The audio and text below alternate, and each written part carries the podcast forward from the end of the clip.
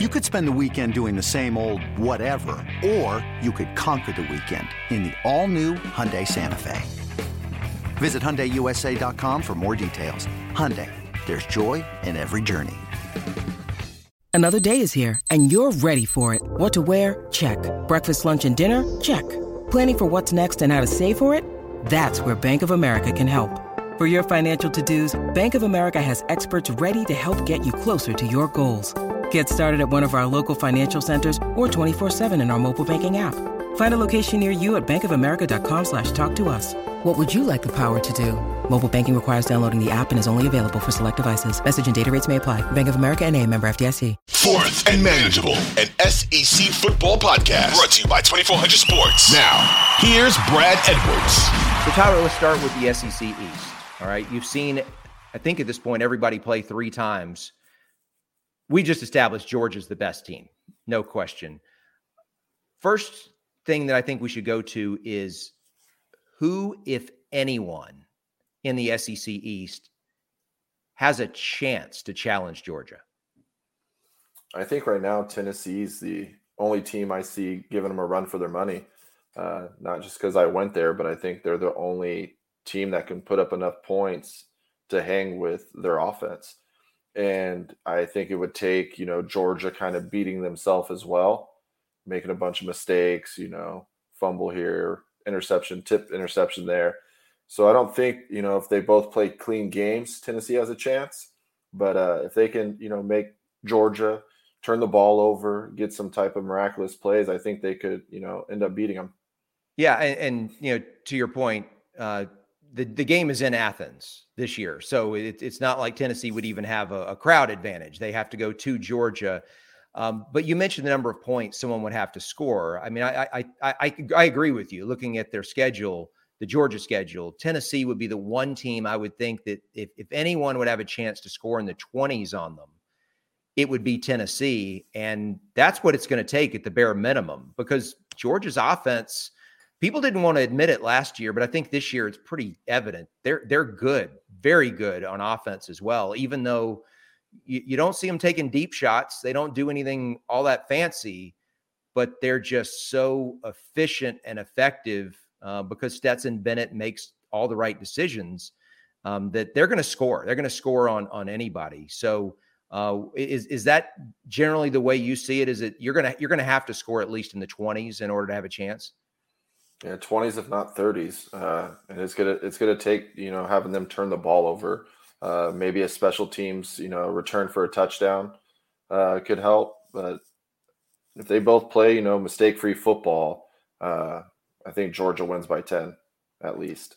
Okay, so do you do you think Tennessee is the second best team in the division right now, or do you think they just match up better with Georgia. Not that any, not that they match up well, but that they match up better with Georgia than say Kentucky does, just because maybe Tennessee has a little bit higher level of skill on offense.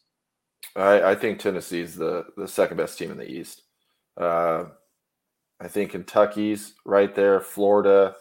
I think everyone kind of has a, a game plan for Florida now. So, you know, they're gonna. I think they're gonna struggle coming up. And I think if you know Tennessee can keep you know, rolling on offense like they are, I think they have a good shot.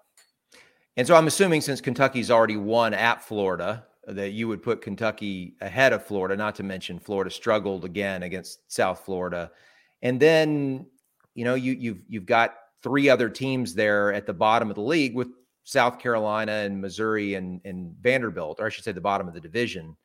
Uh, you you see those teams as all pretty much the same or do you see one being a little bit above the others as far as as far as breaking down who who do you think has the best chance to be bowl eligible out of those three uh that's tough i mean they're they're not real exciting football teams to watch if i'm going to be honest uh i mean south carolina has the players it's just and they're very beat up on defense right now. Yeah. Already through three through three weeks, they they already have depth issues on that side of the ball and offensively, it's just it's seems like when they get things, you know, finally going, it's a mistake here, a mistake there. It's just they can't ever put, you know, a complete drive, let alone a game together.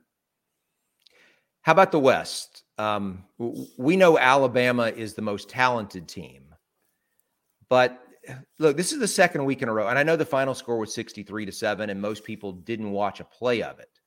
But if you were paying attention, Alabama for the second week in a row basically didn't show up for the second quarter.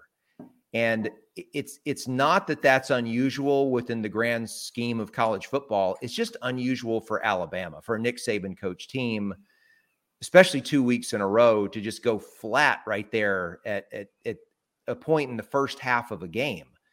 So I, I don't think Alabama is is quite at the level that we're used to it being at. That doesn't that certainly doesn't mean Alabama isn't capable of winning the national championship, but I, I think they're they're they seem more vulnerable than Georgia. I guess is the way I would say it. Who? Let's just start with the West. Who do you think in the West would be capable of beating Alabama on a given day, based on what we've seen through the first three games? I think that'd have to be Ole Miss. Uh, I think they they have an offense that can, uh, you know, put Alabama in some you know not so good situations. Uh, you know, trying to take the deep shot and then running the ball. I know if you can run the ball in Alabama, you have a really good shot at winning the game. And they've been running the ball great. And Kiffin, you know, was at Alabama for a little bit. He, you know, he might know a thing or two about Saban, might have a, you know, inside scoop that, you know, these other coaches might not. And so they're, I think they have the best shot. Hey, it's Kaley Cuoco for Priceline. Ready to go to your happy place for a happy price? Well, why didn't you say so? Just download the Priceline app right now and save up to 60% on hotels. So, whether it's Cousin Kevin's Kazoo concert in Kansas City, go Kevin, or Becky's Bachelorette Bash in Bermuda, you never have to miss a trip ever again. So, download the Priceline app today. Your savings are waiting. Go to your happy place for a happy price. Go to your happy price, Priceline. And so that's a road game that, that Alabama has left on the schedule. And, and, look, Alabama obviously didn't play well on the road against Texas in week two. Most of its road games last season didn't play well. So you would think if they're going to lose, it, it, it's going to be on the road. Um, they're they're also at LSU, although Alabama has had its way in Baton Rouge over, I mean, really the last 50 years, to be honest, not just in the Saban era. But they're at Tennessee as well. Um, Tennessee strikes me as a team that that also poses some problems potentially for Alabama, and maybe maybe a little bit more so than Ole Miss, just because I think if I had to attack Alabama's defense, I would rather do it through the air than on the ground. And Tennessee, of those two teams, seems to be the stronger passing team. And so, um, what, what what do you feel uh, as far as who maybe is a bigger threat to Alabama? Uh, as far as the road opponents between LSU, Ole Miss, and Tennessee? I'm gonna have to go with my school again and say Tennessee. Uh, Alabama. And by the way, let me let me cut you off because Arkansas is the other road game they have in the conference, and Arkansas is, I mean, coming into this week's ranked top ten. They're still undefeated, so I guess I should be fair and throw them into the conversation. Although I I don't Arkansas falls into that same category as they are a run first team, and so therefore you know, I would kind of look at them the same way. But anyway, I just wanted to wanted to I don't I don't want to just ignore a top 10 team and pretend like they don't exist. Yeah, I I get the Arkansas, but they I don't know if they can sit back in the pocket and, you know, pick apart Alabama's defense where I think Tennessee has a better shot at doing that. And I think the Neyland Stadium is a way tougher environment to play in than going into Arkansas. It's just how it is. And so I think uh, they struggled this year on the road, communication wise, and with you know those new guys around them, they've already struggled, you know, just in general. And then to put it on the road game in Neyland Stadium, it, it, anything can happen. Yeah. All right. So so I want to just look ahead since since you're not uh, with us on the podcast on Tuesday and Thursday. This is going to be your only chance to kind of preview these games. Um, let's uh, let's talk about the the two what seem to be the biggest conference games uh, for Week Four. Uh, let's start with uh, with Texas A&M and Arkansas, which I believe are playing at Jerry World. So it's a neutral site game.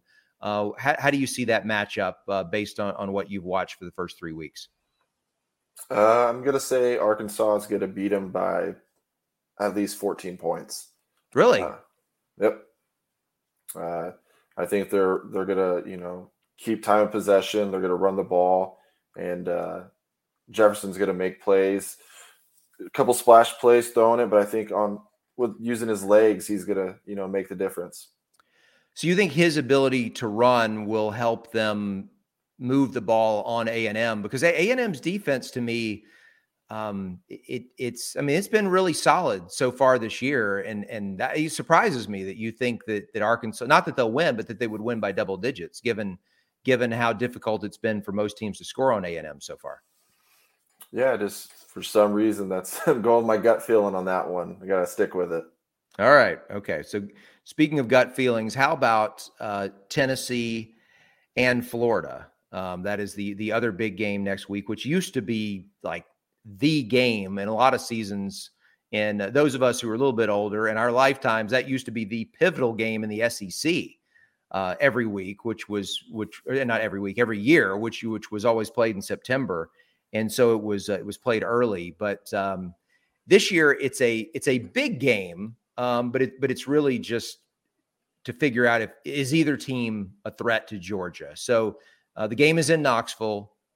What's your what's your assessment as we as we sit here six seven days out?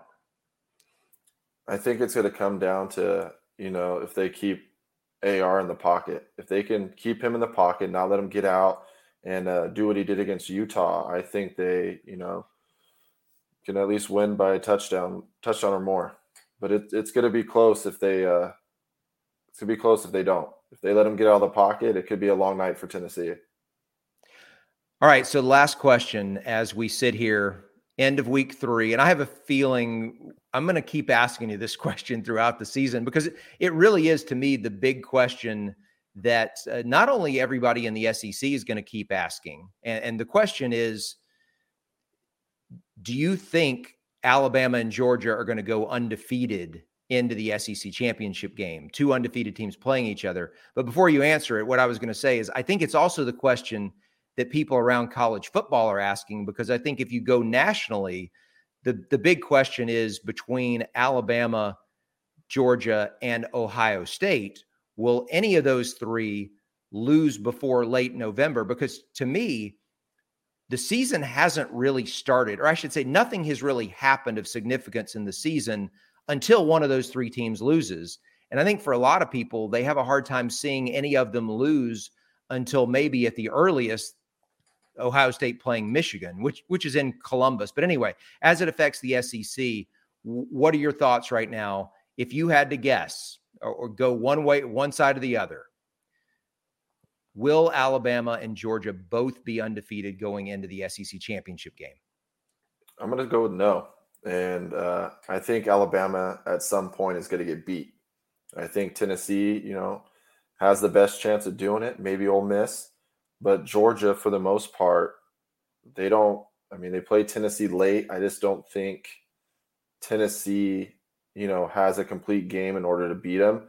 Now, if Georgia goes out, you know, has a bunch of mistakes and just plays terrible football, I think Tennessee has a chance. But I think Alabama's the the only one that I think could lose a game. Which would make it like last year. If Alabama loses once, they could go into the SEC championship game with one loss, Georgia undefeated. And, uh, you know, and last year Alabama won that game and we ended up with two teams from the SEC in the playoff, which, which could happen again. So um, we'll uh, we'll keep asking that question, like I said, and we'll we'll see how you feel as as the season goes on and we see more of Alabama and more of Georgia. But uh, for now, that's going to do it for us for our conversation about the games of Week Three in the SEC. Tyler, thanks for hanging with me. Thanks for staying up late. We had a, we had a late night because of the uh, the nine o'clock Eastern kickoff for for Texas A and M. Um, but uh, but uh, you you did it, and I appreciate you uh, being here with me. And uh, for all of you out there, we appreciate you listening.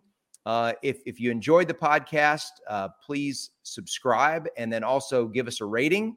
And if you did enjoy it, we also look forward to you hearing more of us. We will be uh, back with more on Tuesday, and then again on Thursday.